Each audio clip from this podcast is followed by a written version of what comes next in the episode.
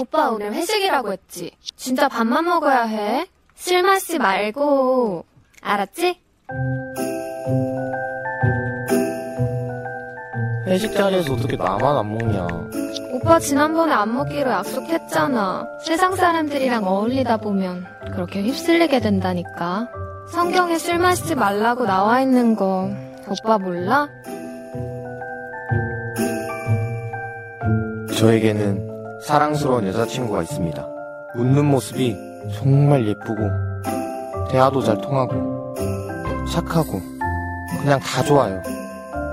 그런데 딱 한 가지. 신앙이 너무 뜨거워. 저도 나름 모태 신앙인데, 제 여자친구의 눈에는 항상 모자랍니다. 택시, 아니 택시 부르게? 너 어제 철회했다면서. 많이 피곤한데 그냥 택시 타자. 괜찮아 부르지 마. 우리 버스 타고 가자. 버스?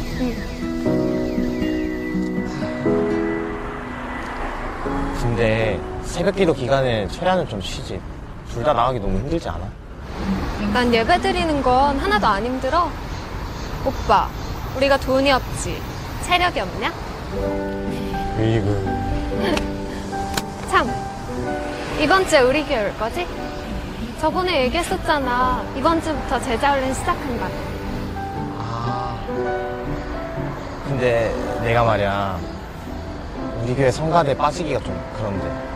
우리 교회는 작은 교회라서 나 하나 빠지면 엄청 썰렁해. 근데 어차피 결혼하면 우리 교회로 옮겨야 하잖아. 우리 교회 제자훈련 진짜 좋단 말이야. 아, 근데 제자훈련 꼭 받아야 돼? 나 어릴 때부터 부모님이랑 같이 다니던 교회라 교회 옮기는 건 좀 제자 훈련을 해야 좀 더 성숙한 크리스천이 될 수 있어. 나는 우리가 결혼하면 같이 새벽 예배도 다니고 성숙한 믿음의 가정을 꾸리고 싶단 말이야. 오빠도 그런 가정을 원하는 거 아니야?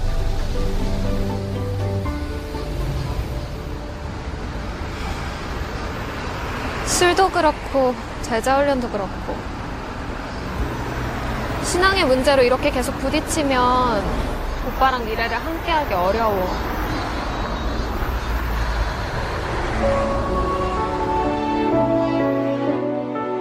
저는 은혜를 만나면서 몰래 피우던 담배도 끊었고 조금씩 믿음도 성장해가고 있다고 생각합니다. 그런데 은혜는 저에게 더 많은 것들을 요구해요. 이로 인해 계속 트러블이 생기고 결국 헤어지자는 이야기까지 나오곤 합니다. 제가 이해해달라고 하는데도 신앙에 대한 문제는 자기에게 죽고 사는 문제라며 엄청 단호해요. 정말 오랜만에 찾아온 사랑인데 운명이라고 생각했는데 어떻게 해야 할지 모르겠습니다.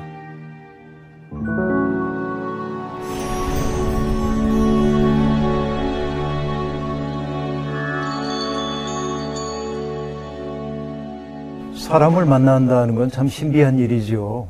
어, 그래서 모든 참된 삶은 만남이라고 마틴 부보가 그렇게 말하는데 사실 따지고 보면은 오늘의 나라고 하는 존재도 내가 그동안 시간 속에서 만나왔던 사람들의 흔적이 나를 형성하고 있는 것이죠. 그러니까 내가 아무리 주체적 존재처럼 보인다고 할지라도 사실은 내 속에는 내 어머니, 아버지, 내 형제, 자매, 또 선생님들, 또 내 친구들 뿐만 아니라 그동안 살아오면서 내가 경험했던 일들, 또 내가 읽었던 책들, 이런 것들이 나를 만들었죠. 내 인격, 내 성격, 이런 것들을 빚었다고 얘기할 수 있습니다.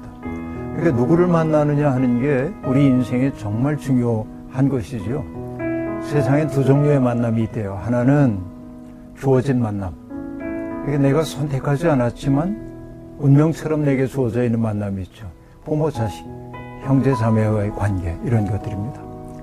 근데 우리에게는 선택하는 만남이 있잖아요.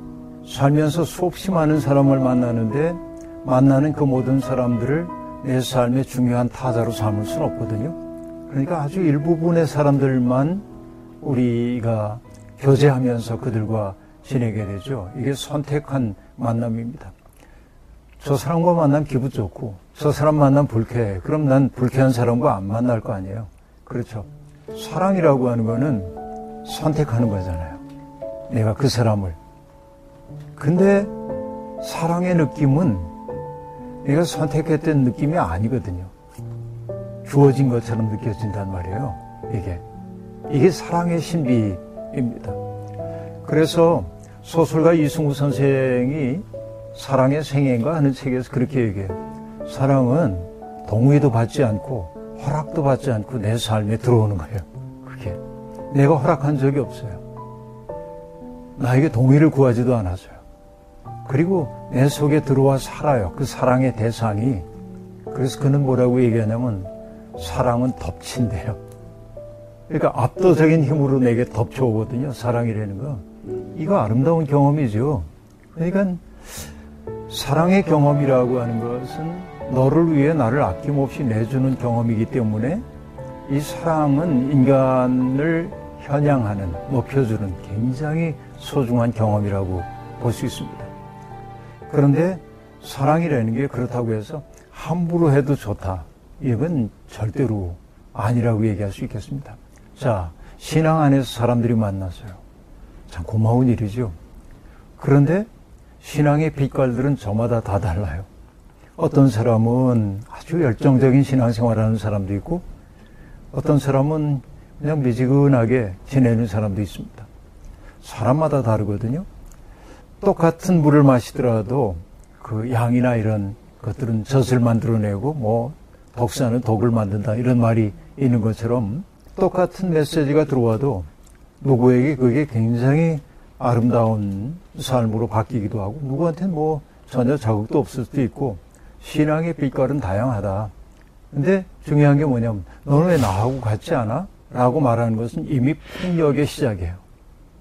때때로 우리가 신앙이라고 하는 것은 분명히 어떤 지향점을 갖고 있는 것이지만 어떤 사람은 천천히 걷는 사람도 있고 그 성에 앉아서 뛰어가는 사람도 있거든요. 근데 뛰어가는 사람은 그렇게 뛰어가도 숨이 그렇게 차지 않기 때문에 뛰는 거예요. 근데 천천히 걷는 사람은 빨리 걷다 보면 숨이 터질 것 같아서 천천히 걸을 수 있어요. 그래서 신정한 사랑이라고 하는 것은 고린도 전서 13장이 얘기하고 있는 것처럼 바라고 믿고 참아내는 것인데 그러니까 그 사람이 자기의 방식대로 무르익어 가도록 소망을 품는 거죠. 그리고 믿어줘야 하죠. 무엇보다도 참아내야 합니다. 근데 지금 그 여자친구의 경우에는 내가 목사이지만 위험해요. 이거는.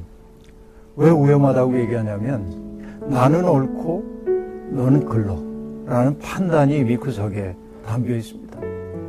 많은 신앙인들이 빠지기 쉬운 오류가 바로 그런 데 있습니다. 언제나 나는 옳은 것 같은데 내가 문제라고 생각을 해요.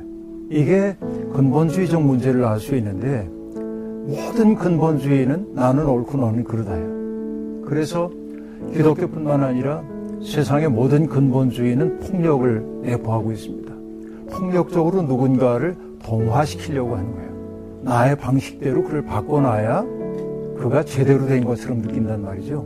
근데 이미 그를 있는 그대로의 모습으로 받아들여 주지 않는 한 그것은 진정한 사랑이라고 말하기가 대단히 어려운 상황이다. 저는 그렇게 이제 보고 있는 거거든요.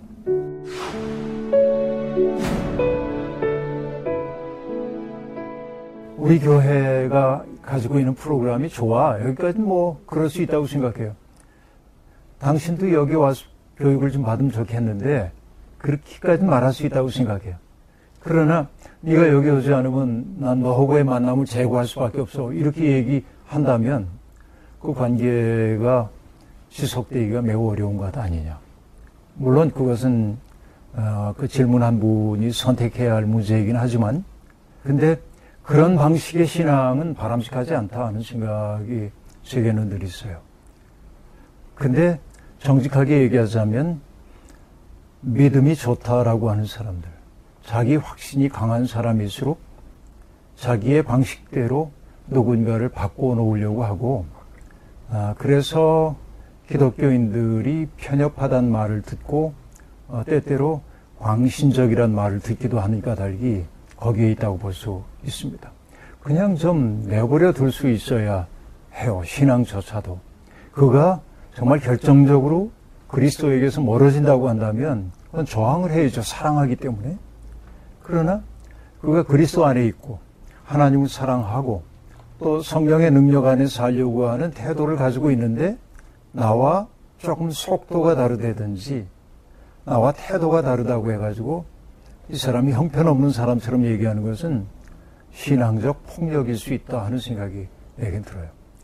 물론 아까 얘기한 대로 그 사람이 정말 그리스도가 아닌 다른 길로 가려고 한다면은 막아서고 그렇게 가면 안 된다고 얘기해야겠죠.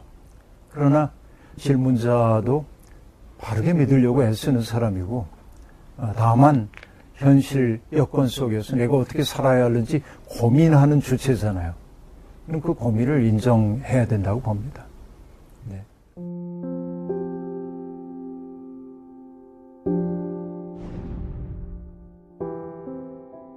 그래서 성경에는 뭐 이제 그 술 마시지 말라는 얘기가 나오죠. 근데 술 마시지 말라는 건 오늘 같은 상황에 술 마시지 말라는 얘기는 아니고 고대 세계에서 술을 마실 수 있는 사람들은 특권층입니다.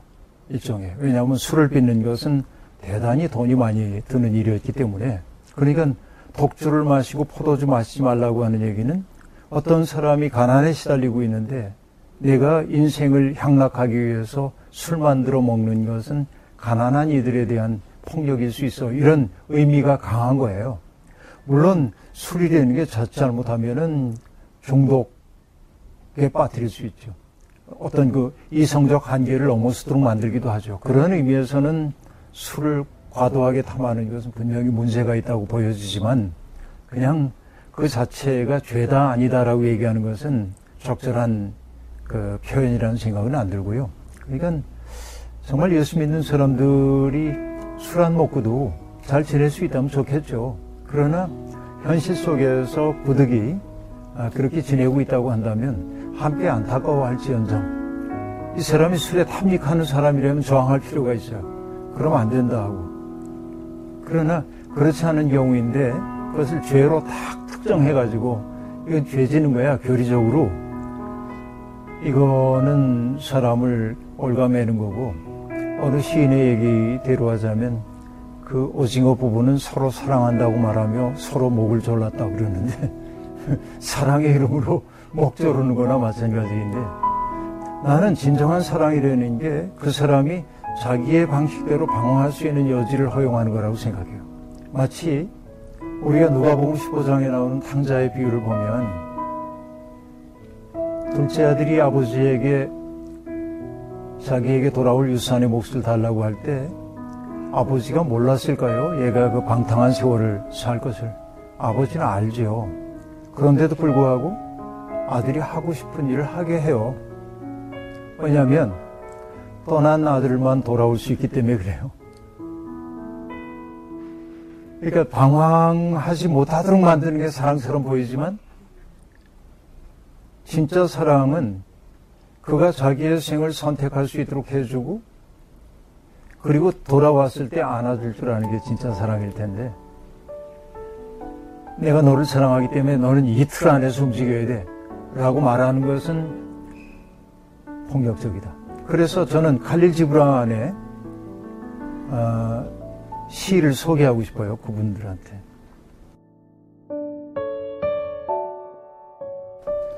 서로 사랑하라. 하나 사랑에 속박되지는 말라. 차라리 그대들 영혼의 기슭 사이엔 출렁이는 바다를 놓아두라. 서로의 잔을 채우되 어느 한편의 잔만을 마시지는 말라. 서로 저희의 빵을 주되 어느 한편 빵만을 먹지는 말라. 함께 노래하고 춤추며 즐거워하되 그대들 각자는 고독하게 하라.